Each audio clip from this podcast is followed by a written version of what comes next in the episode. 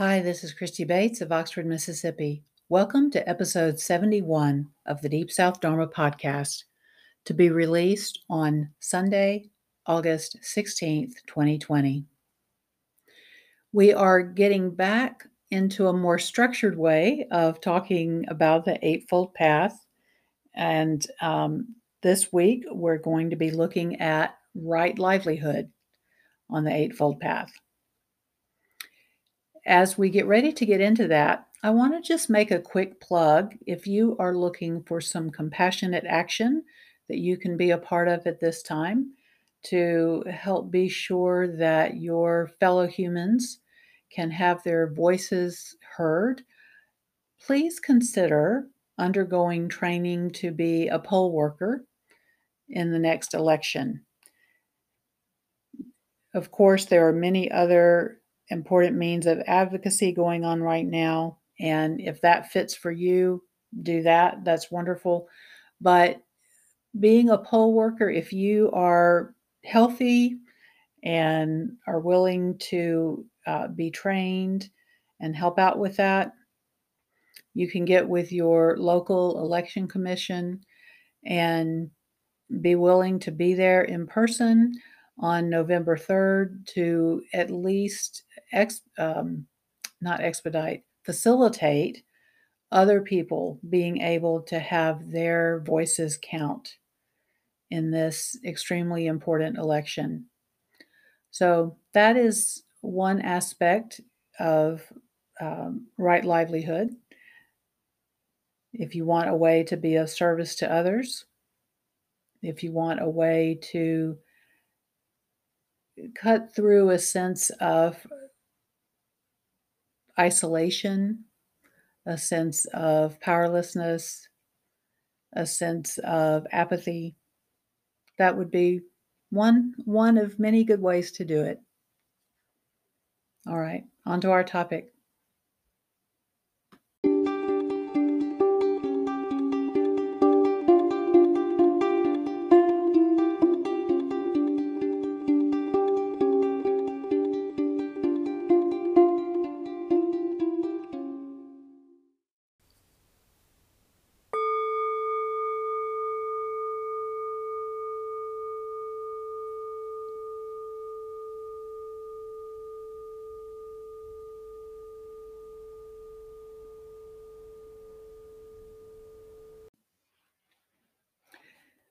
Over the last number of weeks, we have gone down some side trails in discussing various aspects of the Dharma that could be practiced sort of under the or discussed under the general heading of wise action.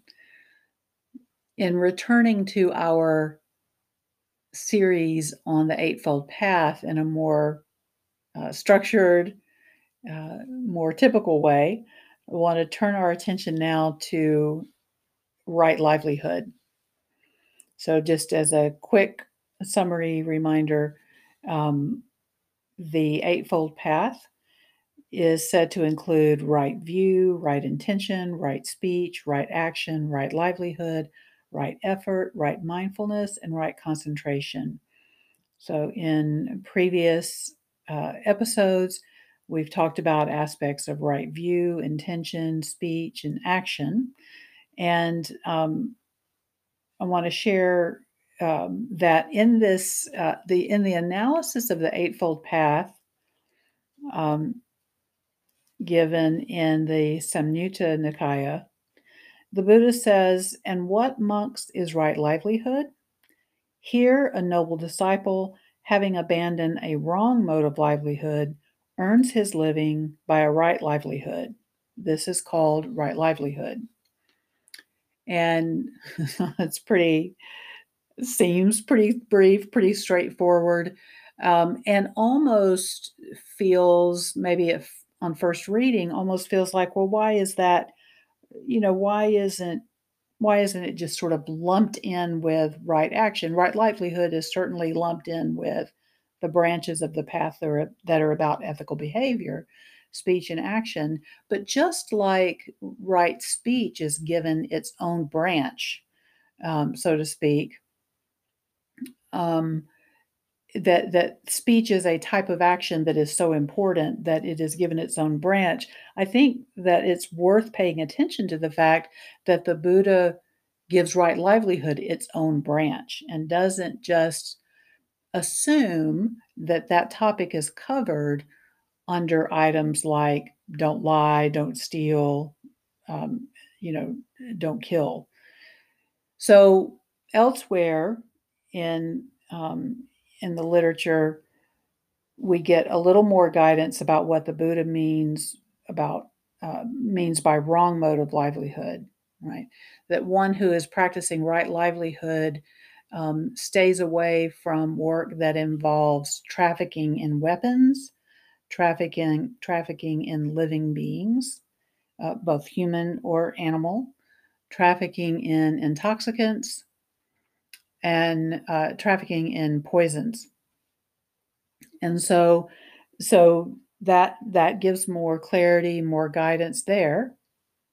And then in the uh, Mahamangala Sutta, which is uh, Mahamangala refers is uh, the highest blessings, the sutta on the highest blessings. The story, uh, and I won't read the the all of the verses, but the story is that um, that in the hour of the night when the Buddha would teach the devas during hours that human beings were typically asleep the Buddha reserved that time then to allow um, devas, but uh, uh, those not in the human realm, to receive training from him, and um, and many and and you know we in the um, in our modern time we sort of tend to write off um, these kind of stories, uh, or at least in the West, as if this is all, um, you know, mythology or or allegorical, that kind of thing. But I, I think that it is useful to just bring into awareness that we know this realm or we we feel like we know we think we know that this realm we're inhabiting exists and so, why would there not be other realms? Right? Just as there are um, sounds uh, and colors that are outside of the range of our hearing and seeing, um, so it is absolutely um, not not illogical to think that as the Buddha developed and cultivated his mind and heart and awoke fully, that he became able to interact with beings outside of the typical range. So, be that as it may, whatever your feelings are about that. The story is that the Deva asked the Buddha for teachings on the highest blessings. And so he begins with um, with some of the just absolute basis of the development of one's spiritual development, right? Associating with wise people, venerating what is worthy of veneration, you know, b- beginning with that. Um, but then he pretty soon gets into listing things that have to do with right livelihood, much learning, a craft, a well trained discipline, and well spoken speech. This is the highest blessing serving one's mother and father, maintaining a wife and children, an honest occupation. This is the highest blessing. Giving and righteous conduct, assistance to relatives, blameless deeds. This is the highest blessing. And he goes on from there, listing other aspects of highest blessings. But part of what these verses highlight for me when I look at them right now is that right livelihood is it is partly about how we make a living. So there's the avoiding harmful modes of making a living, trafficking in weapons, drugs, people, animals, um, but also that there are there are just like there are wholesome uh, unwholesome and wholesome pleasures, there are also wholesome aspects to livelihood, uh, developing a craft, um, feeling um, masterful in what you do, that sort of thing.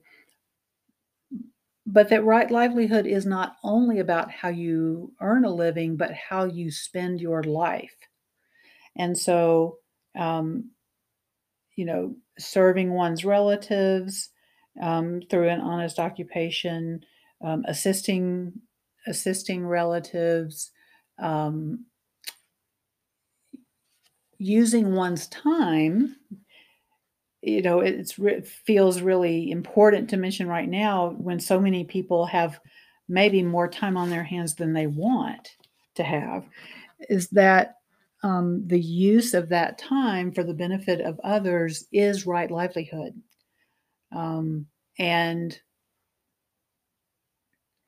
when when we find ourselves, you know, furloughed from work, laid off, unemployed um, during this time period, we are not cut out of, we are not cut off from the path of practice. We are not cut off from being able to practice right livelihood.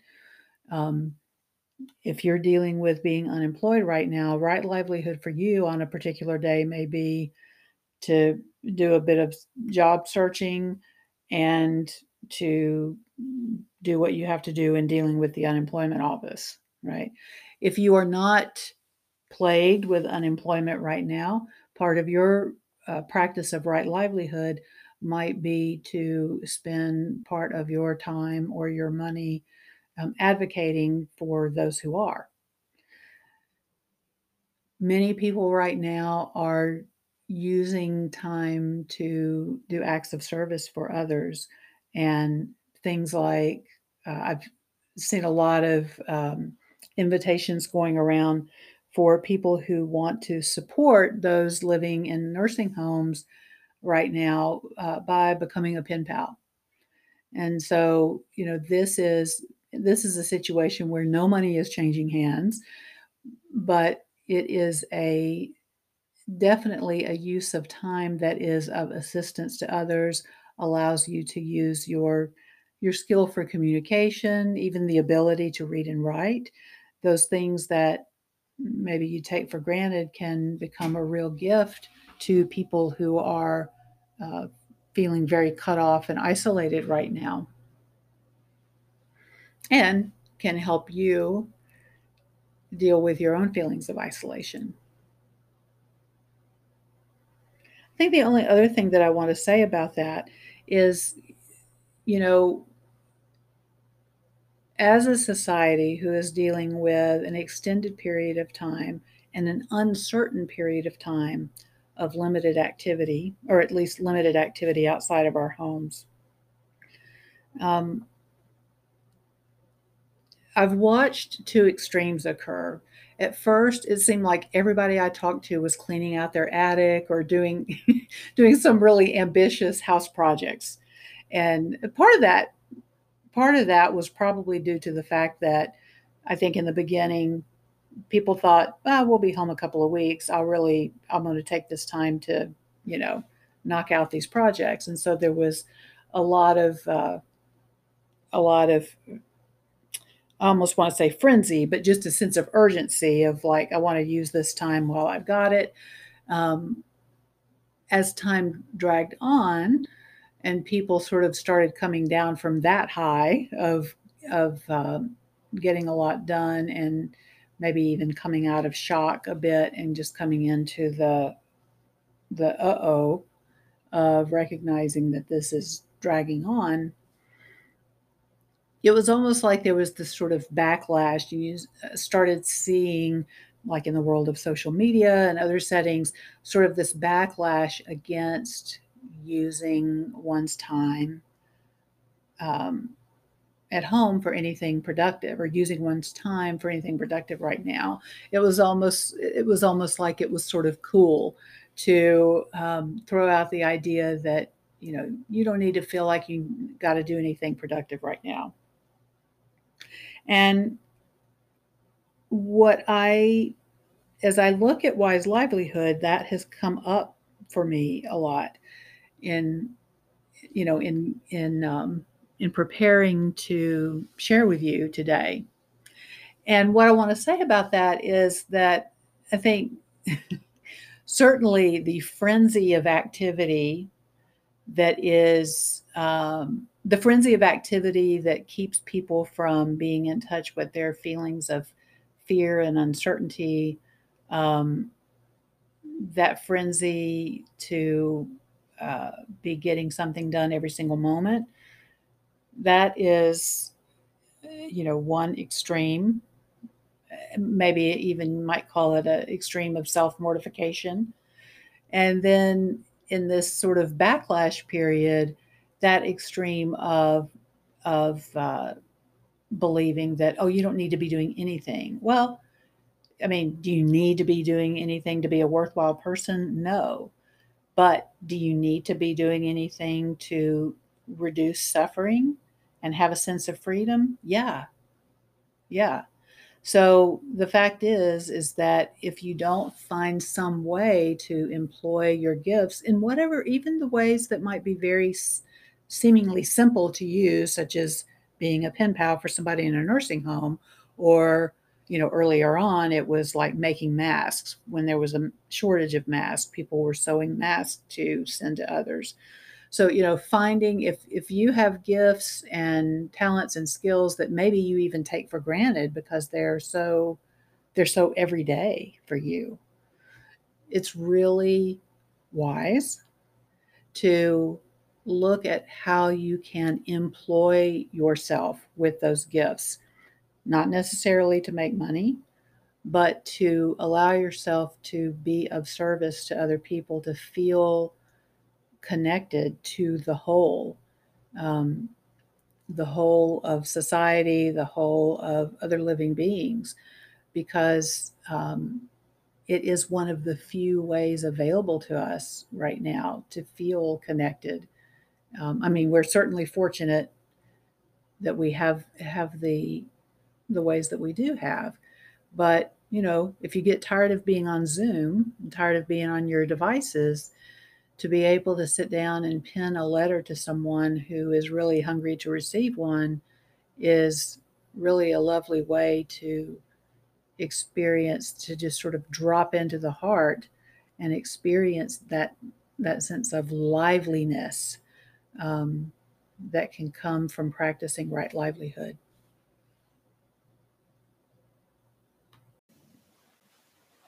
Let's just give ourselves a minute to let that settle.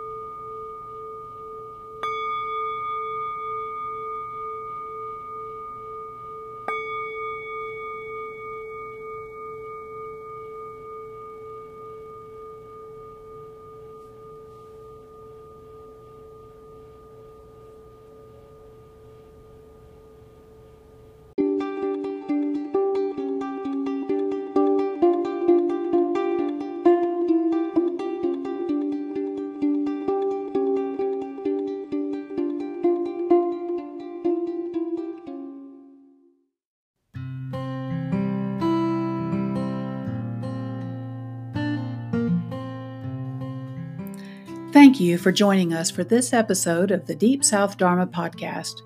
We hope you'll feel welcome to share this with anyone you think would find it useful. And as always, feel free to message us your feedback, questions, or topics of interest. Until we meet again, take good care of this body, mind, and heart.